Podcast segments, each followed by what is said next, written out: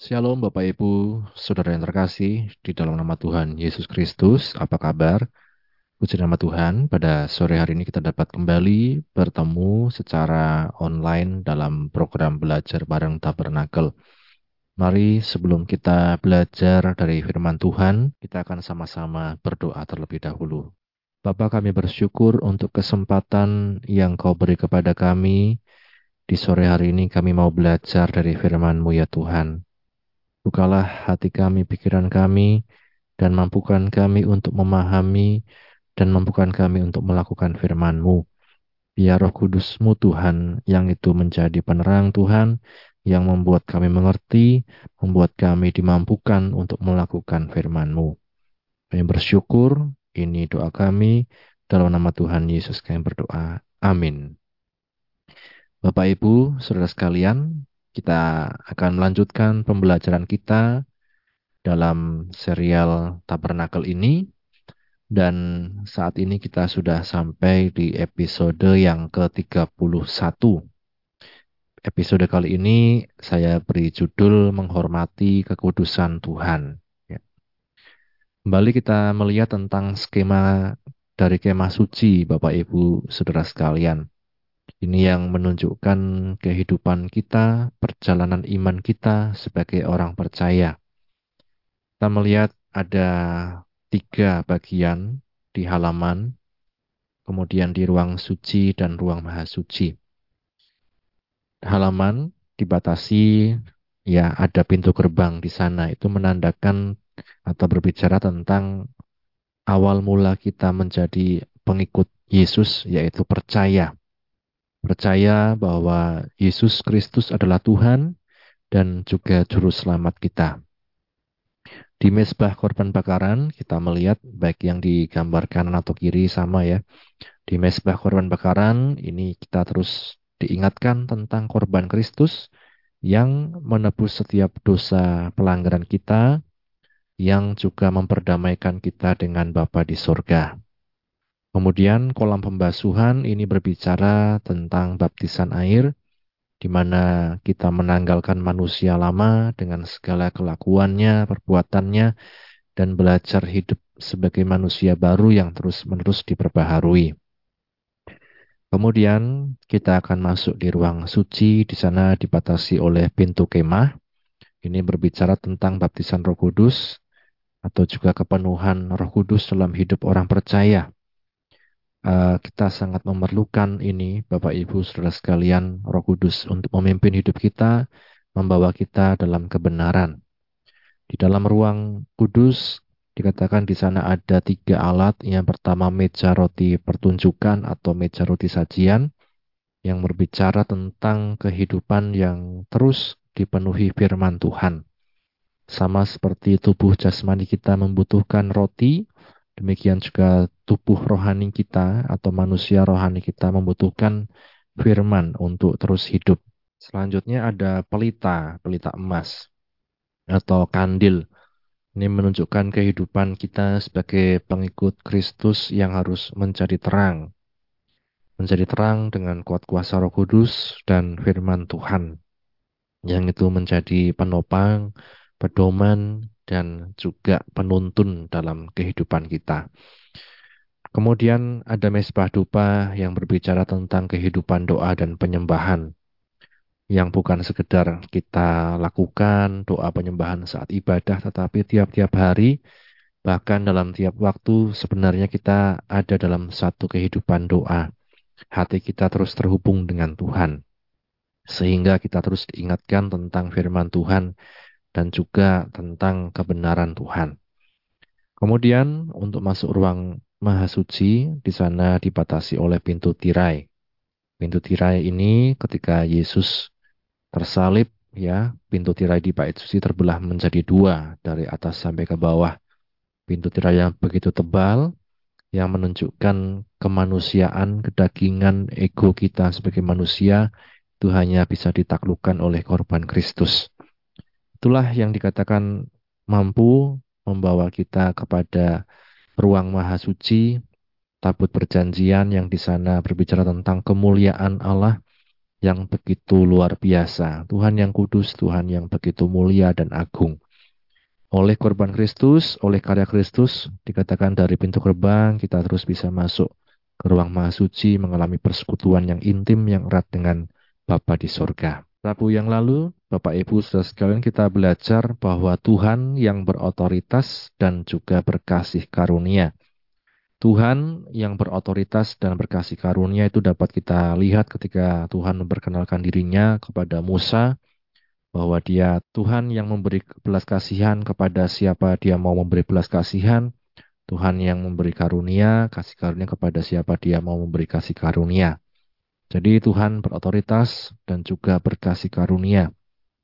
Bagaimana kita mengenal Tuhan? Ya, dalam Roma 9 ayat 1 dan seterusnya kita melihat kita perlu mengenal Tuhan yang bukan sekedar kita tahu Tuhan itu baik, Tuhan itu lemah lembut dan sebagainya, tetapi Tuhan yang di sisi lain juga dia punya otoritas, dia juga berhak melakukan apa saja atas kehidupan kita. Ya, tetapi itu bukan dilakukan dalam kekejamannya, bukan dilakukan dengan sembarangan, tetapi oleh kasihnya. Ya, otoritas dan kasih karunia itu berjalan beriringan, dan itu ada dalam Tuhan kita. Kalau dia memilih seseorang, memakai seseorang bukan karena dia pilih kasih, tetapi itu otoritas dia, otoritas Tuhan, dan juga kasih karunia yang daripada Tuhan. Ya, jangan salah menilai kasih karunia Tuhan. Seperti misalnya dalam Roma 9 ayat 1 dan seterusnya, di sana diberi contoh tentang Kain dan Habil.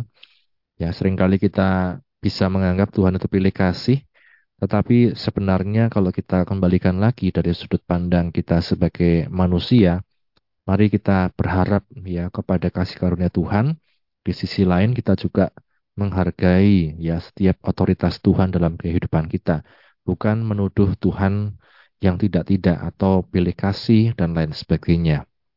Karenanya mari selalu bersyukur dan terlebih dahulu melihat ke dalam diri kita sendiri sebelum kita menilai orang lain ya. Seringkali kita ya orang lain dipakai Tuhan, saya kok tidak, orang lain diberkati Tuhan, saya kok tidak.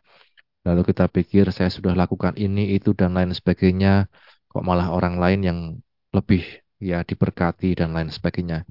Itu semua tergantung otoritas Tuhan dan kasih karunia-Nya. Ya, sehingga kita lebih dikatakan melihat ke diri kita sendiri, segala sesuatu yang terjadi itu semua adalah kasih karunia Tuhan, anugerah Tuhan, dan kita percaya itu semua ada dalam satu bingkai otoritas Tuhan. Bapak Ibu saudara sekalian, satu topik yang kita bahas pada Rabu ini adalah menghormati kekudusannya. Masih dalam sambungan topik yang lalu, masih ada hubungannya. Kita melihat ketika Tuhan memperkenalkan dirinya di dalam keluaran pasal 33 ayat 19 dan seterusnya. Kita baca keluaran pasal yang ke-33 mulai dari ayat yang ke-19. Tetapi firmannya, aku akan melewatkan ke segenap kegemilanganku dari depanmu dan menyerukan nama Tuhan di depanmu. Ini yang kita baca tadi, aku akan memberi kasih karunia kepada siapa yang kuberi kasih karunia dan mengasihani siapa yang kukasihani. Lagi firmannya, engkau tidak tahan memandang wajahku sebab tidak ada orang yang memandang aku dapat hidup. Berfirmanlah Tuhan, ada suatu tempat di dekatku di mana engkau dapat berdiri di atas gunung batu. Apabila kemuliaanku lewat, maka aku akan menempatkan engkau dalam lekuk gunung itu, dan aku akan menudungi engkau dengan tanganku sampai aku berjalan lewat. Kemudian aku akan menarik tanganku, dan engkau akan melihat belakangku, tetapi wajahku tidak akan kelihatan. Men. Berbahagia setiap kita yang baca, mendengar, dan juga yang melakukan firman Tuhan. Kita melihat Bapak Ibu, saudara sekalian, kalau yang lalu kita belajar bagaimana Tuhan itu yang berotoritas dan berkasih karunia, seperti yang dikatakan, aku akan memberi kasih karunia kepada siapa yang kuberi kasih karunia dan mengasihani siapa yang kukasihani. Maka kemudian kita juga belajar bagaimana firmannya lagi, engkau tidak tahan memandang wajahku, sebab tidak ada orang yang memandang aku dapat hidup. Sehingga kita melihat dalam perjumpaan Musa dengan Tuhan, dikatakan ada suatu tempat di dekatku di mana engkau dapat berdiri di atas gunung batu, Apabila kemuliaanku lewat, maka aku akan menempatkan engkau dalam lekuk gunung itu dan aku akan menudungi engkau dengan tanganku sampai aku berjalan lewat. Kemudian aku akan menarik tanganku dan engkau akan melihat belakangku, tetapi wajahku tidak akan kelihatan. Artinya di sini apa Bapak Ibu saudara sekalian, kita sama seperti Musa diajar untuk menghormati kekudusan Tuhan. Menghormati kekudusan Tuhan yang jauh berbeda dengan keberdosaan manusia. Ya, sehingga dikatakan tidak ada orang yang dapat tahan melihat wajah Tuhan. Artinya kita perlu menghargai kasih karunia Tuhan, di sisi lain kita menghormati kekudusan Tuhan. Jadi ini saja Bapak Ibu sudah sekalian membuat kita tidak sembrono, tidak sembarangan dalam kita misalnya beribadah dalam kita misalnya memutuskan sesuatu, dalam kita misalnya bersikap, ya, misal dalam satu peribadatan, misal dalam satu pelayanan, ya, menghargai, menghormati kekudusan Tuhan, mempersiapkan diri dengan baik dalam pelayanan, kemudian juga bersikap, ya, yang tidak sembrono, mempersiapkan hati dan lain sebagainya, tidak kita berkata, ah sekehendak saya sendiri, saya mau seperti apa, ya terserahlah, ya mau Tuhan terima sana, mau tidak sana. Nah ini salah kalau kita punya konsep seperti itu. Tapi kita mau belajar menghormati kekudusan Tuhan. Dia Tuhan yang berotoritas, dia Tuhan yang berkasih karunia, dan sekaligus dia Tuhan yang kudus. Ini yang dikatakan Tuhan yang kudus, berotoritas, agung, dan juga mulia. Ya, dalam 1 Timotius pasal yang ke-6 ayat 16, Dialah satu-satunya yang tidak takluk kepada maut, bersemayam dalam terang yang tak terhampiri. Seorang pun tidak pernah melihat dia dan memang manusia tidak dapat melihat dia. Baginya lah hormat dan kuasa yang kekal. Amin. Kita melihat Paulus menjelaskan dialah satu-satunya yang tidak takluk kepada maut bersemayam dalam terang yang tak terhampiri, seorang pun tak pernah melihat dia dan memang manusia tidak dapat melihat dia. Baginya lah hormat dan kuasa yang kekal. Amin. Jadi kita melihat di sini Bapak Ibu Saudara sekalian bahwa dia Tuhan yang kudus, mulia, agung, bersemayam di terang yang tak terhampiri. Artinya ada satu uh, gap ya atau jarak yang tidak bisa teratasi, tidak bisa terlewati antara manusia yang berdosa dengan Tuhan. Tuhan yang begitu kudus, berotoritas, agung dan mulia. Dia yang punya kuasa, dia yang punya keagungan, kemuliaan semuanya ya. Tuhan semesta alam ya.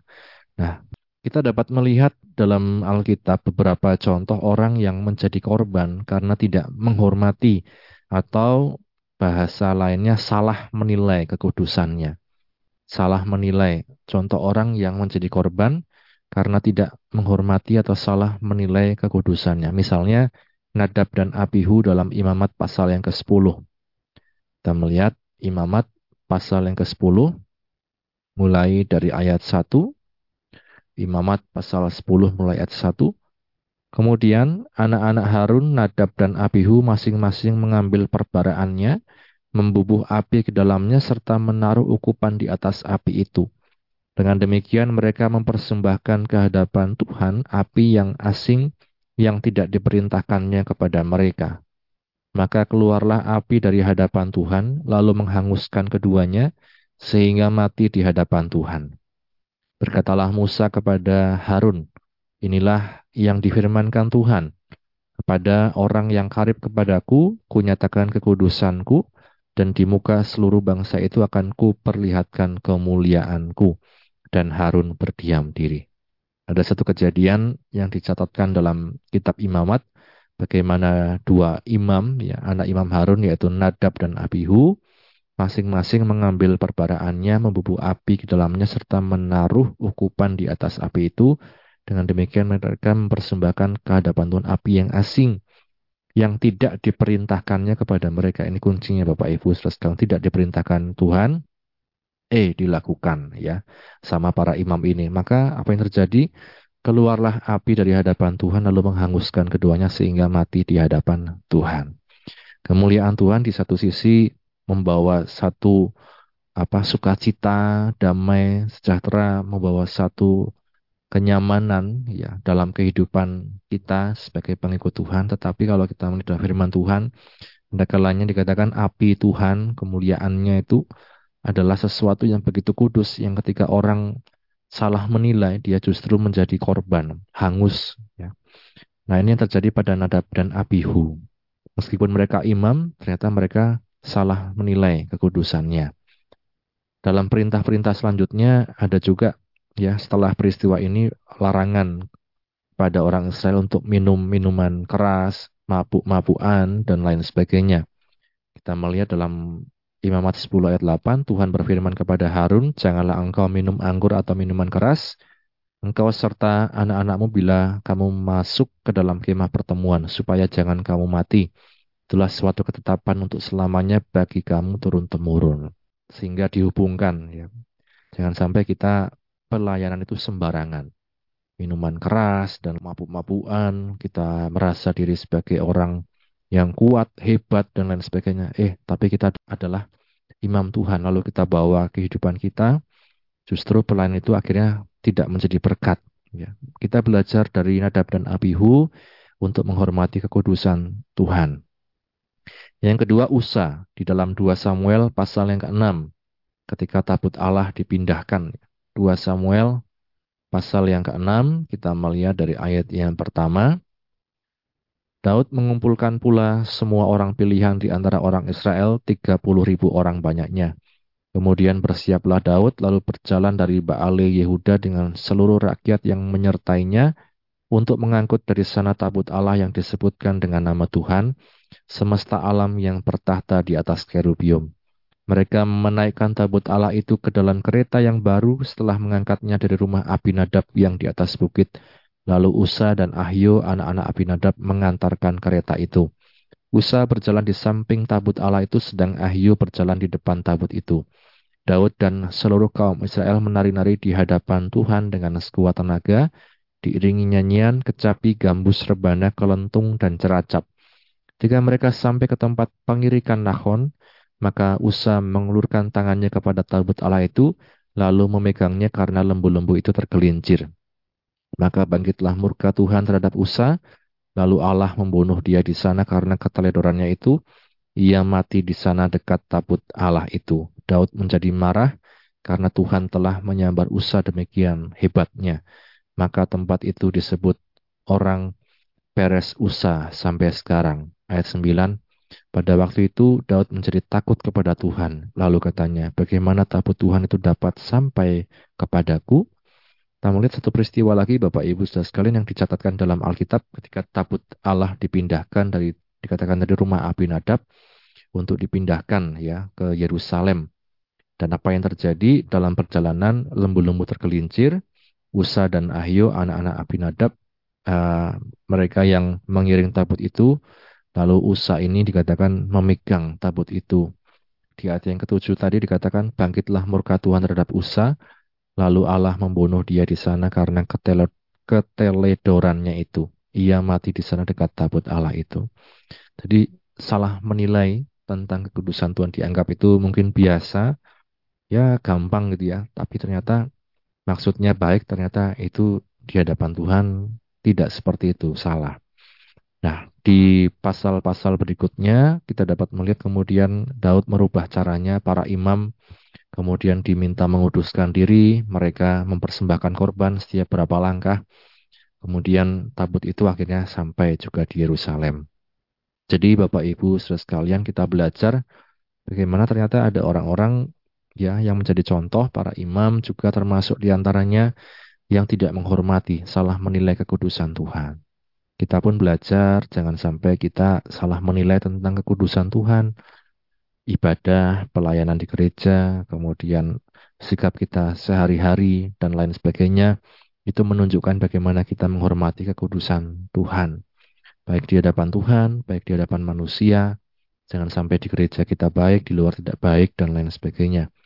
Nah, oleh kasih karunia-Nya di dalam Yesus, oleh darahnya, kita dapat menghampiri tahta kasih karunia. Yang dulu begitu mengerikan, ya begitu rasanya tuh apa ya, seperti kejam, ya. Tapi sebenarnya itu karena manusia tidak dapat menghampiri Allah dengan caranya sendiri, dengan kebenarannya sendiri. Hanya oleh korban Kristus dikatakan kita dapat menghampiri tahta kasih karunia Allah. Dalam Ibrani pasal 4 ayat 16, Sebab itu marilah kita dengan penuh keberanian menghampiri tahta kasih karunia, supaya kita menerima rahmat dan menemukan kasih karunia untuk mendapat pertolongan kita pada waktunya. Amin. Dikatakan firman Tuhan, mari kita dengan penuh keberanian menghampiri tahta kasih karunia. Supaya kita menerima rahmat, menemukan kasih karunia untuk mendapat pertolongan kita pada waktunya. Ya, kemudian satu lagi, kita melihat dalam Ibrani pasal yang ke-10. Ibrani pasal yang ke-10, kalau kita melihat mulai dari ayat yang ke-19, Ibrani pasal 10 ayat 19. Jadi saudara-saudara, oleh darah Yesus, kita sekarang penuh keberanian dapat masuk ke dalam tempat kudus karena ia telah membuka jalan yang baru dan yang hidup bagi kita melalui tapir yaitu dirinya sendiri. Dan kita mempunyai seorang imam besar sebagai kepala rumah Allah. Karena itu marilah kita menghadap Allah dengan hati yang tulus ikhlas dan keyakinan iman yang teguh oleh karena hati kita telah dibersihkan dari hati nurani yang jahat dan tubuh kita telah dibasuh dengan air yang murni. Firman Tuhan katakan seperti di awal tadi saat kita belajar eh, ruang-ruang uh, dan alat-alat tabernakel bagaimana Yesus oleh darahnya membuat kita punya akses ya jalan masuk ke dalam tempat kudus karena ia telah membuka jalan yang baru dan yang hidup melalui dirinya sendiri. Jadi oleh korban Kristus Bapak Ibu Saudara sekalian. Maka nasihat firman Tuhan juga lakukan segala sesuatu dalam nama Tuhan Yesus. Apa yang kita kerjakan, lakukan segala sesuatu di dalam Yesus. Karena apa? Hanya di dalam Tuhan, misalnya kita mau menghampiri tata kasih karunia, kita dapat mengalami anugerah Tuhan, kita dapat mengalami satu relasi yang intim ya dengan Tuhan oleh korban Kristus. Karena Bapak Ibu saudara sekalian, di sini kita belajar seperti tadi dia Tuhan yang berotoritas, Dia Tuhan yang kudus, dan Dia juga Tuhan yang berkasih karunia. Mari menghargai anugerah Tuhan, mendekat padanya, dan menghormati kekudusannya. Kita sudah lihat di perjanjian lama konsekuensi-konsekuensi ya seperti Nadab dan Abihu, kemudian juga Usa saat mereka salah menilai tentang kekudusannya. Tapi kita di perjanjian baru kita melihat oleh korban Kristus kita dilayakkan Bukan karena kita benar dan kudus, bukan karena kita sudah suci, tetapi kita dilayakkan untuk mendekat padanya. Dan ketika kita mendekat kepadanya, firman Tuhan katakan hormati kekudusannya, jangan sembarangan. Ya, apa pun yang pelayanan misalnya dipercayakan pada kita, lakukan dengan senap hati, dengan menghormati kekudusannya, dengan persiapan ya hati dan pikiran kita dan apa pun yang kita kerjakan, kerjakan dengan penuh kesungguhan oleh karena Yesus yang memampukan setiap kehidupan kita. Amin. Bapak Ibu sekalian, ini yang saya sampaikan di sore hari ini. Biarlah kita menjadi pribadi-pribadi yang terus menyadari dia Allah yang kudus, dia Allah yang berotoritas. Namun dia juga Allah yang berkasih karunia oleh korban Kristus yang melayakkan kita. Sama-sama kita berdoa. Bapak kami bersyukur untuk firman-Mu yang telah kami baca, kami dengar. Engkau yang menolong kami untuk dapat menghormati kekudusan-Mu, menyadari bahwa Engkau Allah yang berotoritas dalam hidup kami, namun Engkau juga yang memberi kasih karunia-Mu di dalam Yesus untuk kami dapat menghampiri Engkau ya Tuhan.